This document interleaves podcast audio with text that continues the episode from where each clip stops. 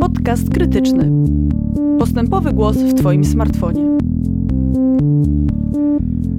Dzień dobry Państwu. Witam serdecznie w kolejnym podcaście krytycznym z cyklu Obważanek po polsku, y, w którym dyskutujemy o tym, y, jak y, pomysły, postulaty, idee i wartości, które kojarzymy z ekonomią obważanka brytyjskiej ekonomistki Kate Raworth, przełożyć na grunt polski, jakie praktyczne wnioski dla polityk publicznych mogłyby z nich wynikać w jaki sposób o obważanku y, powinniśmy myśleć y, w Polsce po to, aby z y, idei, może z utopii, mógł się stać rzeczywistością polityczną i społeczną. Dziś moim gościem jest dr Adam Ostolski z Instytutu Socjologii Uniwersytetu Warszawskiego. Dzień dobry. Dzień dobry. Już z Wydziału Socjologii. Już z e, Wydziału. Już z Wydziału, tak. tak jest. Ale również z krytyki politycznej. Tak jest. I dzisiaj będziemy Y, rozmawiać o rozdziale książki, a właściwie o tym, co z niego wynika. Rozdziale książki, który nazywa się Zmień cel, a zatem dotyczy spraw fundamentalnych dla idei obważanka, czyli takiego całościowego, całościowej zmiany sposobu myślenia o tym, jak funkcjonujemy jako gospodarka i jako społeczeństwo w kontekście z jednej strony zaspokojenia naszych mm, potrzeb społecznych, z drugiej strony poszanowania granic możliwości naszej y, planety. Y, I wiem, Adamie, że bliska ci jest y, diagnoza, iż mamy do czynienia obecnie z kryzysem legitymacji neoliberalizmu i że to jest taki może najważniejszy kontekst, w jakim z jakim musimy się mierzyć i który wyznacza nam pewne e, ramy dla tego, e, jak między innymi ideę obważanka można by realizować. To co to właściwie znaczy, że mamy kryzys legitymacji neoliberalizmu? To jest taka świeża diagnoza, która próbuje e, zebrać wspólne wątki czy wspólne elementy w pozornie rozproszonych, bardzo różnych fenomenach politycznych, protestach społecznych, ruchach społecznych. I odwołuje się oczywiście do koncepcji e, kryzysu legitymizacji w późnym kapitalizmie z lat 70. To jest tytuł e, ważnej książki Jurgena Habermasa. E, w latach 70. ten kryzys legitymizacji również trwał około dekadę i zakończył się rewolucją neoliberalną. To znaczy neoliberalizm to jest już moja teza, był taką ucieczką kapitalizmu do przodu przed kryzysem e, legitymizacji. Bo, powiedzmy, późny kapitalizm w tamtych czasach to był tak naprawdę e, kapitalizm taki zorganizowany, tak? To znaczy z dużą poziomem interwencji państwa i organizacji na przykład świata pracy, e, pełnym, z pełnym zatrudnieniem, przynajmniej tak. dotyczącym mężczyzn, tak? Czyli to wszystko, co kojarzymy z okresem trzydziestolecia powojennego. Zgadza się. Teraz neoliberalizm mógł być odpowiedzią na tamten kryzys legitymizacji, ponieważ zaproponował pewien zestaw wartości, czy pewien zestaw takich zasobów legitymizacyjnych, które umożliwiły zorganizowanie gospodarki w inny sposób i pogodzenie się ludzi z tą organizacją. To był bardzo pogłębiony indywidualizm, wizja jednostki jako firmy to znaczy również jednostki, która jest autonomiczna, suwerenna wobec państwa i sprawcza. Y, I również była z tym związana pewna obietnica przejrzystości. Tego, że jednostka będzie właśnie taka przedsiębiorcza w swoim własnym życiu, ale również system, w związku z tym państwo, ono będzie rozliczalne, y, transparentne jak najbliższe obywatelom, czyli zdecentralizowane. To jest taka jasna strona, czy taka liryczna opowieść o neoliberalizmie. Oczywiście wiemy, że każdy z tych aspektów e, miał też swój cień, czy swoją ciemną stroną. Niektórzy pewnie krytycy marksistowcy powiedzieliby, że ta ciemna strona była prawdą, a ta jasna tylko opakowaniem. Ale na razie przyjrzyjmy się temu opakowaniu. Jesteśmy w drugiej dekadzie, już właściwie na progu trzeciej dekady XXI e, wieku i widzimy, że system tej obietnicy wolności, przejrzystości, sprawczości nie dotrzymał że nie jest tak, że jak pracujemy po kilkanaście godzin na dobę. Odmawiamy sobie awokado. Odmawiamy sobie awokado i wakacji na Cyprze. Nie, nie, pamiętam już tych wszystkich mm, liczmanów na temat tak. roszczeniowego pokolenia, które. Tak. Że, że wtedy będzie nam lepiej. Co więcej, jest taki fenomen, że po raz pierwszy panuje powszechne przekonanie, że młodsze pokolenie będzie miało gorzej i trudniej niż pokolenie rodziców. Obietnice jednostkowej wolności, obietnice sprawczości e, e, zderzają się z realizmem kapitalizmu nadzoru, e, według Szoszany Zubow, który też trzeba pamiętać, że nie tylko firmy nadzorują, ale też państwa. Tak, kapitalizm nadzoru obejmuje oba te obszary. Czyli przejrzystość jest, ale to raczej my jesteśmy przejrzyści dla systemu władzy a nie, niż a nie państwo i system dla nas. I w, w, tym kontekście wyjaśniałbym, tłumaczyłbym zarówno y, prawicowy populizm, który jest próbą odzyskania sprawczości na poziomie kolektywnym, powiedzenia ludzie mogą kształtować świat, zmieniać świat, obalać dogmaty. Ten świat nie jest taki zabunkrowany, że już można tylko realizować procedury. W tym kontekście widziałbym y, różnego typu mobilizacje antymaseczkowe czy y, antyszczepionkowe. To jest upomnienie się o taką libertariańską wolność y, w kontekście regulacji państwowych. I w tym kontekście widziałbym również młodzieżowy strajk klimatyczny, czy te nowe protesty klimatyczne na całym świecie, ponieważ one rozliczają system z tej obietnicy, że nasze indywidualne wybory mogą zmieniać świat. Mhm. Okazuje się, że to nie jest takie proste, że my indywidualnie e, tutaj ograniczamy mięso albo rezygnujemy z niego, nie latamy na wakacje e, samolotem.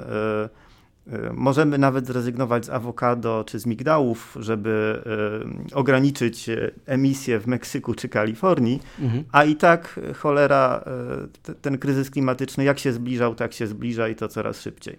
Mm, ty z tego co wiem, traktujesz ten taki znaczy ten kluczowy y, problem tego systemu wiążesz też z zanegowaniem tej opowieści o suwerennym konsumencie. Czy dobrze rozumiem, że indy, jeśli indywidualne wybory zmieniają świat, to to i indywidualne wybory są tym, y, do czego mamy prawo, tak? Rozumiem, że opowieść tego systemu była taka, że y, konsumpcja to jest ten obszar samorealizacji czy realizacji naszej wolności i ewentualnie możemy dopisać przypisy, to znaczy niektórzy do, do, dodadzą jeszcze do tego, że te indywidualne wybory, one mają wymiar ponadjednostkowy, no bo na przykład to, na co wydajemy pieniądze, decyduje o tym, mhm. w jakim kierunku świat zmierza, no w związku z czym y, ten y, kupujący, suwerenny konsument pośrednio jest też obywatelem, tak? Znaczy, bo pośrednio też może wpływać na kierunek czy na bieg rzeczy zgodnie ze swoimi preferencjami.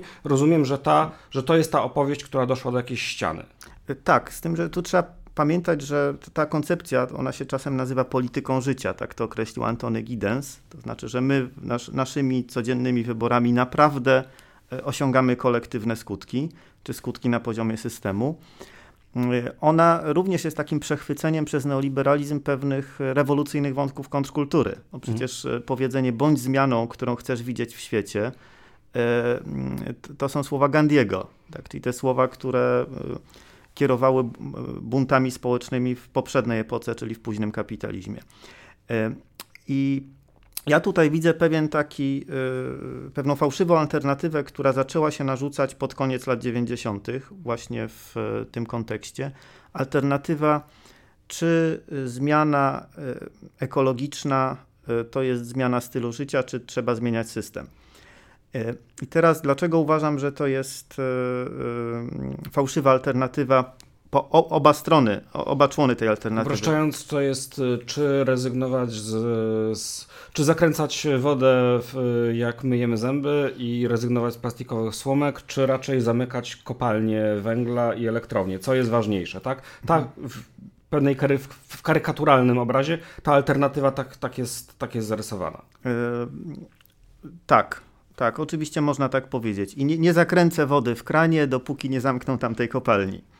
E, bo przecież to nie ja Albo nie każcie nam zamykać kopalni i rezygnować z naszych miejsc pracy, skoro sami w swoim życiu osobistym... Jecie awokado. Tak, jecie awokado i latacie samolotami. E, właśnie tak. Dlaczego to jest fałszywa alternatywa? Dlatego, że e, jednostkowe wybory są możliwe w ramach pewnej struktury czy infrastruktury możliwości, która jest zapewniana na poziomie systemowym, albo przez firmy, albo przez, przez państwo, przez władze. Najczęściej władze jednak ponoszą za to odpowiedzialność. Podam takie przykłady. Na przykład bardzo lubię jeździć rowerem po mieście, ale przyznaję, że po dużych, ruchliwych ulicach się boję. Nie jestem entuzjastą jazdy po chodnikach nie tylko dlatego, że to jest nie, nielegalne e, i niekomfortowe dla e, pieszych, którzy używają chodnika, ale także dlatego, że no wtedy jest też pokusa, żeby przejechać rowerem przez pasy, przez przejście dla pieszych, a to jest naprawdę e, bardzo niebezpieczne nawet na mało ruchliwych ulicach. Mhm. Więc y, jeżdżę rowerem wtedy, kiedy mam ten rower dostępny, czyli mam gdzieś stację roweru miejskiego pod domem i mam ścieżki rowerowe lub ulice tak skonstruowane, żeby tym rowerem jeździć. I teraz można zauważyć, że w momencie, w którym y, w Warszawie pojawiło się więcej ścieżek rowerowych i przede wszystkim pojawił się rower miejski, dużo więcej osób zaczęło rowerem jeździć. Tak, to jest indywidualny wybór, żeby jeździć rowerem, ale ten wybór dla wielu osób stał się możliwy dopiero wtedy, kiedy powstała E, infrastruktura. Na podobnej zasadzie dojazd e, pociągiem, e, kolejką podmiejską do pracy bądź indywidualnym prywatnym samochodem, transportem indywidualnym prywatnym samochodem jest w dużej mierze kwestią tego, czy na przykład ta kolejka jest dostępna i czy jeździ w sensownych godzinach. Tak, zgadza się. To mieliśmy do czynienia akurat na przykład w latach 90. i później w Polsce w przypadku kolei z polityką wygaszania popytu. Czyli kreowano bodźce do określonych zachowań, tylko w przeciwnym kierunku niż byśmy tak. sobie życzyli. I można wtedy mówić, ludzie, jedźcie tymi pociągami, to jest ekologiczne, ale akurat połączenia są tak zrobione, żeby przesiadka była niemożliwa i żeby podróż, która mogłaby zająć kilka godzin, yy, zajmowała ich kilkanaście. E, I to samo dotyczy też oczywiście transportu międzynarodowego i samolotów. Nie ma żadnej technicznej niemożliwości, żeby na przykład między Warszawą a Brukselą e, kursował pociąg. No, zwłaszcza, że kursował. Kilkanaście lat temu pociąg nocny kursował. Nawet zdążyłem się załapać, e, jak jeszcze był. I w przyszłym roku będzie znowu kursował, ponieważ czeskie koleje zamierzają uruchomić taki pociąg ale jednak przez kilkanaście lat go nie było. I teraz można mówić ludziom indywidualnie wybierzcie żeby jechać koleją, no ale to trzeba cały dzień e, poświęcić na, nie tylko na podróż, ale też na e, przesiadki. Jest to utrudnianie. Teraz pytanie, kto powinien być odpowiedzialny za to, że tak dużo osób latało i, i lata samolotami na trasie Warszawa-Bruksela. Nieprzypadkowo podaję ten kierunek, bo on jest też ważny instytucjonalnie. Tu naprawdę są potrzebne osobiste, fizyczne kontakty wielu osób dosyć często. E, więc to nie, nie jest tak, że ludzie są odpowiedzialni, bo są głupi, bo wolą latać, e, albo niemoralni, bo wolą latać niż jeździć e, pociągiem, tylko jednak zabrakło infrastruktury. Teraz ta infrastruktura w dyskursie ekologicznym lat 90. nazywana była wzorami produkcji i konsumpcji. To znaczy, mówimy o tym, jak ludzie konsumują, ale mówimy też o tym, jak firmy produkują, jak państwo zapewnia warunki do różnego typu działań konsumenckich. Czy jest dostępna kolej, czy y, na przykład y, pralki są projektowane tak, żeby się zepsuły po 10 latach i czy państwo coś z tym robi, żeby... Y, Przy czym 10 to się jest optymistyczny wariant w dzisiejszych czasach. Często się psują dużo wcześniej, kiedy kończy się okres gwarancji, to jest mniej więcej 3, 4, 5. Tak, ta, tak słyszałem. Wiemy, że to znowu nie wynika z definicji pralki, że ona musi się psuć po 5 latach, tylko jest to efekt świadomych działań niektórych producentów e, chcących więcej sprzedać zgodnie z wymogami systemu nastawionego na, e, nastawionego na, na to, żeby był wzrost gospodarczy i jak najwyższe obroty firm. Więc jeśli mówimy o wzorach produkcji i konsumpcji, to mówimy o infrastrukturze, która obejmuje obie te strony równania i obejmuje pewną konieczność regulacji, interwencji, polityki przemysłowej, świadomego planowania tego, jakie e, potrzeby są, jak te potrzeby można e, zaspokajać w optymalny sposób. Sam rynek tego nie rozwiązał, nie rozwiąże. Nie rozwiąże tego też e, indywidualny wybór stylu życia. I teraz dlaczego mówię, że to wyjaśnia, czemu te, ta część alternatywy jest fałszywa. Teraz dlaczego mówię, że druga również. Otóż system w tym dyskursie, że trzeba zmieniać system, a nie styl życia, jest e, takim pustym pojemnikiem. Jest po prostu przeciwieństwem stylu życia. Jest tym wszystkim, czym styl życia nie jest, ale nie, nie ma, e, bardzo często brakuje mu konkretnej treści. Tymczasem system tak naprawdę, patrząc socjologicznie, to jest system działań społecznych. Czyli nasze wybory codzienne również są częścią systemu. I trzeba widzieć dialektyczną zależność między jednym i drugim.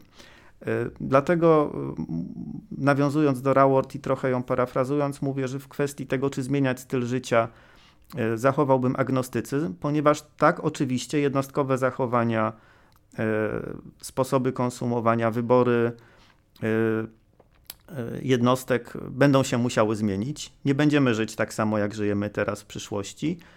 I tak pewna część odpowiedzialności za to spoczywa też na jednostkach, na, na każdym z nas. Mamy pewien margines wyboru i powinniśmy go dobrze wykorzystywać, ale nie, to nie jest źródło wszystkich odpowiedzi. A z drugiej strony, system, tak, trzeba zmienić. Jak głęboko to jest kwestia oczywiście dyskusyjna, bo różne osoby, które mówią o zmianie systemu, mówią o różnych jego aspektach, ale system się nie zmieni, jeśli się nie zmienią działania tak? bo, bo system jest systemem działań również. I jeśli nasze jednostkowe działania się nie zmienią, tylko pozamykamy kopalnie, a poza tym będziemy żyć tak, jak żyliśmy, y, to też nie widzę wielkich szans na uratowanie no, planety. Będziemy importować węgiel. Yy, yy, ale bo kiedy mówimy o zmianie warunków, no to z jednej strony rzeczywiście to jest ta infrastruktura, podałeś konkretne przykłady, E, czy do dostępności, przystępności, e, skoordynowania e, połączeń kolejowych zamiast alternatyw lotniczych czy, czy drogowych. To jest kwestia zorganizowania ruchu w mieście. Pewnie można by dodać kwestię tego w obszarze żywienia, który też jest istotny mhm. z punktu widzenia e, e, ekologicznego i z drugiej strony zaspokojenia potrzeb, czyli jest takim też takim kluczowym, obwarzankowym tematem, no to kwestia tego, e, co i za ile możemy zjeść i, i, i w jakich warunkach, to też decyduje o tym, jak, jak realnie się będziemy zachować. Ok, ale to jest, mm, to jest element, znowu, infrastruktury dla wyboru konsumenckiego, dobrze, ale mamy jeszcze coś takiego jak pewne wzorce kultury, y, które mm, niektórzy traktują no bardzo poważnie, bo tożsamościowo. I myślę, że różne klasy społeczne w troszeczkę inny sposób, ale są bardzo mocno przywiązane do tego, mhm. w jaki sposób żyją. Znowu właśnie, co konsumują, jak konsumują. Y, to jest coś więcej niż efekt racjonalnej y, kalkulacji, prawda? I, i, mhm. i palety wyborów to jest też element tego, kim się y, czujemy. No i y, tutaj pojawia się pytanie no, o pewne no właśnie warunki kulturowe do tego, żeby móc, y, żebyśmy mogli i chcieli zachowywać się jako konsumenci, ale także jako obywatele w swoich wyborach politycznych, no w taki sposób, który by nas do idei obważanka przybliżał, czyli gdzieś do jakiegoś zrównoważenia pomiędzy właśnie potrzebami społecznymi, w tym materialnymi, a, a granicami, e, granicami możliwości planety, czy po prostu wytrzymałością środowiska e, dookoła nas, sprowadzając rzecz na taki trywialny bardziej e, poziom. I czy my w Polsce mamy do tego warunki, prawda? Bo są różne takie mm, diagnozy, też porównawcze, gdzie się zestawia społeczeństwa, no i tam się wskazuje na przykład, że są społeczeństwa te bardziej postmaterialistyczne, to są najczęściej te zamożniejsze,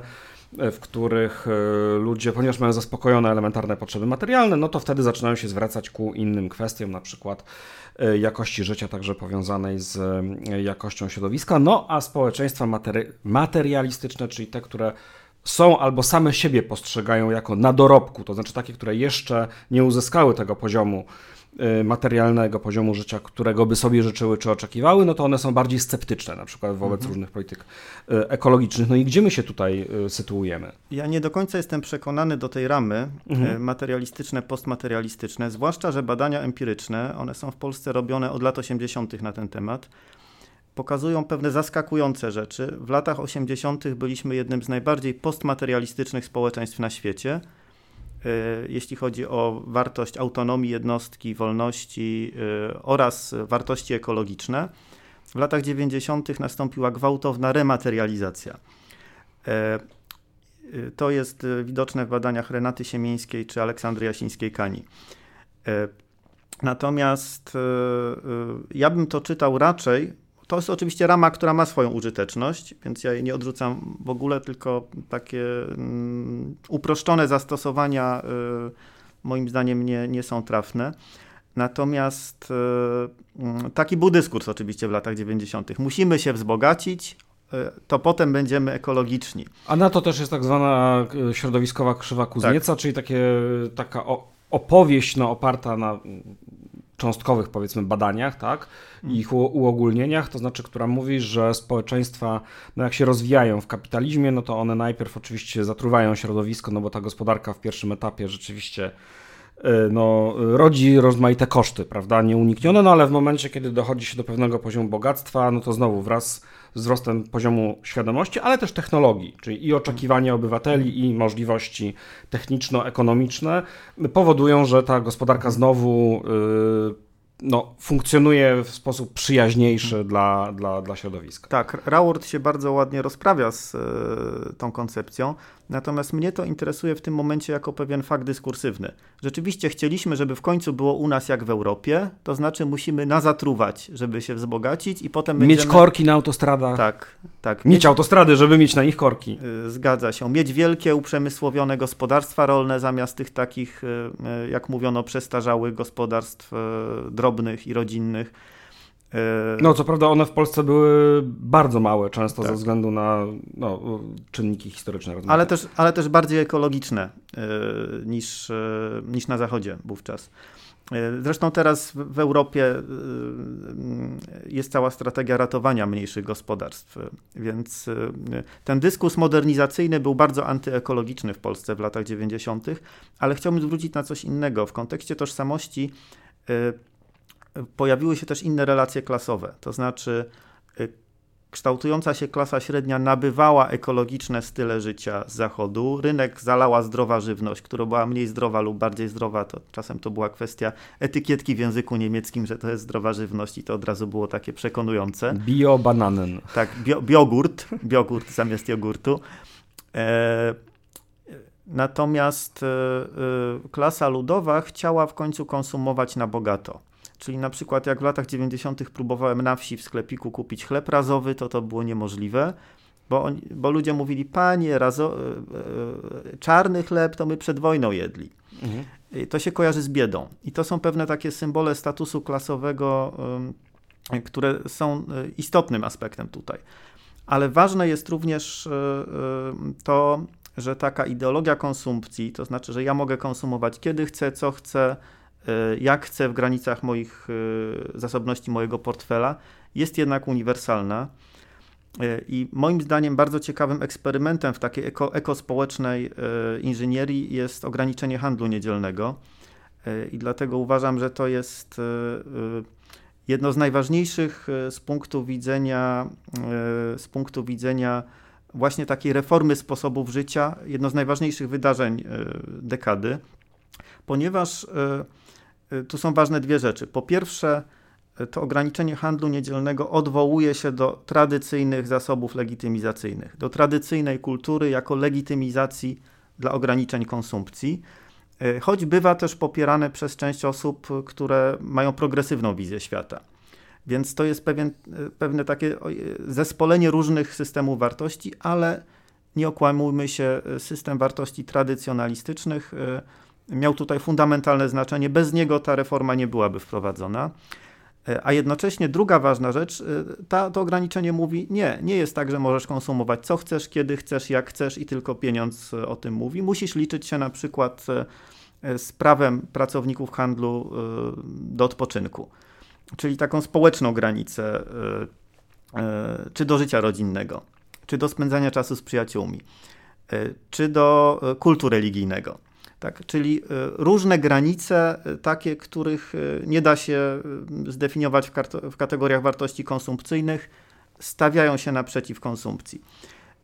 I w tym sensie to jest pewien wyznacznik tego, gdybyśmy chcieli wprowadzać jakieś zmiany, reformy, które miałyby zmieniać sposoby życia na bardziej ekologiczne, to po pierwsze widzimy teraz, jak będzie się kształtować opór i jakie będzie e, stosować strategia argumentacyjne, do jakich wartości się będzie odwoływać, ale też widzimy, że to nie będzie możliwe bez e, pozytywnego wykorzystania, włączenia niektórych tradycyjnych wartości czy elementów tradycyjnych sposobów życia.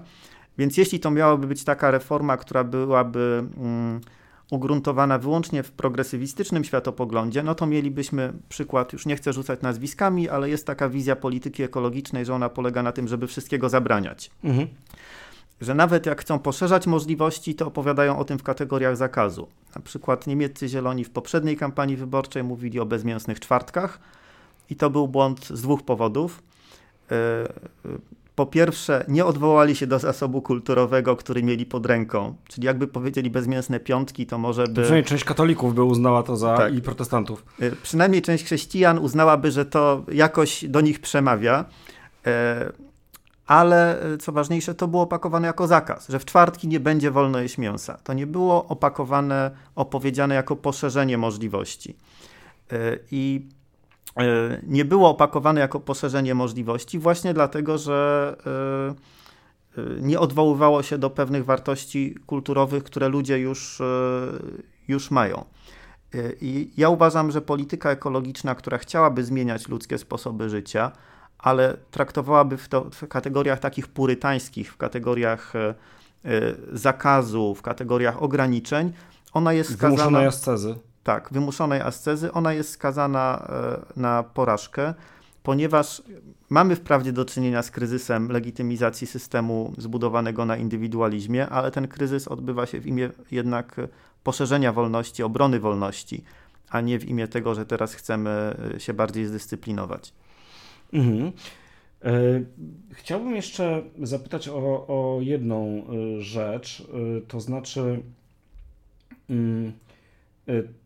Mm, ty uważasz, że y, kiedy mamy sobie wyznaczać cele y, jako różne wspólnoty polityczne, tak, czy to narodowe, czy, czy ponadnarodowe, y, to y, czasem dobrze jest, jak te cele są niejasno zdefiniowane, jak są rozmyte, jak są podlegające różnym interpretacjom, bo na seminarium wokół tezy Edwina Bendyka który też z kolei odwoływał się do, do koncepcji Reward, e, on krytykował ją za to, że mm, jako wskaźniki przyjmuje milenijne cele rozwoju ONZ. Ro, cele zrównoważonego cele rozwoju. zrównoważonego rozwoju, przepraszam, ONZ, które no właśnie mają taki charakter, po, po pierwsze bywają czasem sprzeczne ze sobą, a po drugie no no właśnie mm, y, y, zostawiają takie bardzo duże pole do interpretacji, no, które może skutkować tym, że, że ich wdrażanie będzie, mhm. znaczy przyniesie fikcyjny efekt, tak? Ty rozumiem, masz jakieś inne zdanie w tej sprawie. Wiesz co, jeśli alternatywą miałaby być teoria zdolności Amartisena i Martinusbaum, która jest bardzo fajną teorią filozoficzną, to mielibyśmy dokładnie ten sam kłopot. Tak? Mhm. Jeśli jedną zdolność, pewną taką, jedną z tych zdolności którą Amartya Sen, e, o której opowiada, zresztą cytując wprost Bogactwo Narodów e, Adama Smitha, jest taka zdolność, żeby móc się ubrać tak, żeby wyjść na ulicę bez wstydu. Mhm. Okej, okay, no to wydaje się bardzo konkretne, ale teraz weź to zoperacjonalizuj w e, politykach publicznych. Mhm. Myślę, że jest to jeszcze bardziej niejasne niż, niż najbardziej niejasny cel zrównoważonego rozwoju. A poza tym, jeśli byśmy zaczęli systemowo definiować potrzeby, odróżniać potrzeby od zachcianek, to e, ryzykujemy pójście w stronę takiego systemu dyktatury nad potrzebami, że zapożyczę e, określenie od Agnes Heller. E, to znaczy, że system będzie mówił o naszych potrzebach. To, co lubię w celach zrównoważonego rozwoju, to jest to, że one są już pewną translacją pewnych obiektywnych obiektywnych społeczno-ekonomicznych potrzeb, y, politycznie zdefiniowanych celów, możliwości, na które zgadzają się różni aktorzy. I cele zrównoważonego rozwoju mówią o y, mówią coś do ludzi na całym świecie. Tak, to jest różnica w stosunku do milenijnych celów rozwoju, że już nie ma tego podziału na świat y, rozwinięty i rozwijający się, tylko wszyscy mamy potrzeby rozwojowe związane z ze sprawiedliwością społeczną i ekologiczną. I wszyscy mamy możliwość wkładu i potrzebę. Tak. I potrzebę. Tak. one są stosowalne na bardzo różnych poziomach, na poziomie globalnym, na poziomie Unii Europejskiej, na poziomie państwa, miasta, nawet pojedynczego przedsiębiorstwa. Tak, każde przedsiębiorstwo może sobie wybrać któreś z tych celi i y, spróbować y, wpisać swoje działania y, ekonomiczne czy biznesowe w ten schemat, tak żeby do nich przybliżać. I one też mówią do wyobraźni. Jeśli mówimy o tym, żeby poprawić edukację dziewcząt, czy zapobiegać ubóstwu menstruacyjnemu, to moim zdaniem to jest pewien konkret. Oczywiście ten konkret, zapobieganie ubóstwu menstruacyjnemu, można powiedzieć, ma słabe podstawy filozoficzne, ale za to ma dużą wartość taką mobilizacyjną i wartość jako y, cel y, orientujący czy ukierunkowujący polityki publiczne. Więc y, ja bym nie traktował tych celów zrównoważonego rozwoju jako E, już zapisane na wieki, na dwóch e, e, tablicach zniesionych z góry, 17 zasadach określających społeczną granicę obważanka. Nie, nie są czymś takim. Są historycznie przygodnym, politycznie wynegocjowanym sposobem opowiadania o tym, czego potrzebujemy na poziomie społecznym ale jednocześnie są mobilizujące i dla ruchów społecznych, mogą być e, takim zarzewiem buntu i wysuwania roszczeń wobec systemu, i dla e, ludzi tworzących politykę w sensie rządzenia, i dla biznesów, które organizują swoją działalność. Ta różnorodność zastosowań i mimo wszystko, e, moim zdaniem, optymalny poziom konkretności sprawia, że tu i teraz to jest bardzo dobry wskaźnik, ale oczywiście Urzędowo te cele mm, są wyznaczone na rok 2030. E, więc e, e, też musimy się liczyć z tym, że granica społeczna obważanka będzie musiała być negocjowana i renegocjowana w każdym pokoleniu, bo też potrzeby ludzi będą się zmieniać. Będziemy doświadczać innych krzywd i niesprawiedliwości, innych problemów i będziemy potrzebowali wyznaczać sobie trochę inne cele w związku z tym. Inaczej jest trochę z zewnętrzną granicą obważanka, czyli ekologiczną, bo tu mamy pewne y, ograniczenia y, systemowe natury przyrodniczej. My też o nich sobie opowiadamy. I nawet jakbyśmy to jeszcze bardziej utwardzili niż Raworth, to i tak to byłaby pewna opowieść, pewna translacja tych ograniczeń y, na język nauki. No ale powiedzmy, że tutaj elementy negocjowalności są mniejsze i nie są też tak potrzebne, jak, jak są jednak potrzebne w przypadku granicy społecznej. To nie jest tylko taka niedogodność, że nie potrafimy tego sprecyzować, to jest też szansa na to, żeby to zrobić w sposób bardziej demokratyczny. No, zapewne y, nasza zdolność do opowiadania tych y, wyzwań i tych y, dylematów będzie jakoś przesądzała, czy wpływała na to, jaką mamy y, siłę i pozycję negocjacyjną, y, nie tylko w negocjacji y, samych celów, do których mamy dążyć, ale też w sporze no, z tymi siłami, które wolałyby ten proces zmian zatrzymać. Moim gościem był dr Adam Ostolski z Wydziału Socjologii Uniwersytetu Warszawskiego oraz Krytyki Politycznej. Dziękuję bardzo. Dziękuję za rozmowę. A ja zapraszam Państwa e, na e, kolejne oraz do wysłuchania archiwalnych podcastów z cyklu Obważanek po, po polsku, cyklu przygotowywanego wspólnie z Fundacją imienia Heinricha Bella. Podcasty przyszłe oraz podcasty archiwalne można znaleźć na stronie www.krytykapolityczna.pl ukośnik podcast, a także na platformach streamingowych takich jak SoundCloud, jak Apple Podcast E, czy, e, czy Spotify. E, zapraszam na kolejne spotkanie. Nazywam się Michał Sutowski. Dziękuję bardzo i do usłyszenia.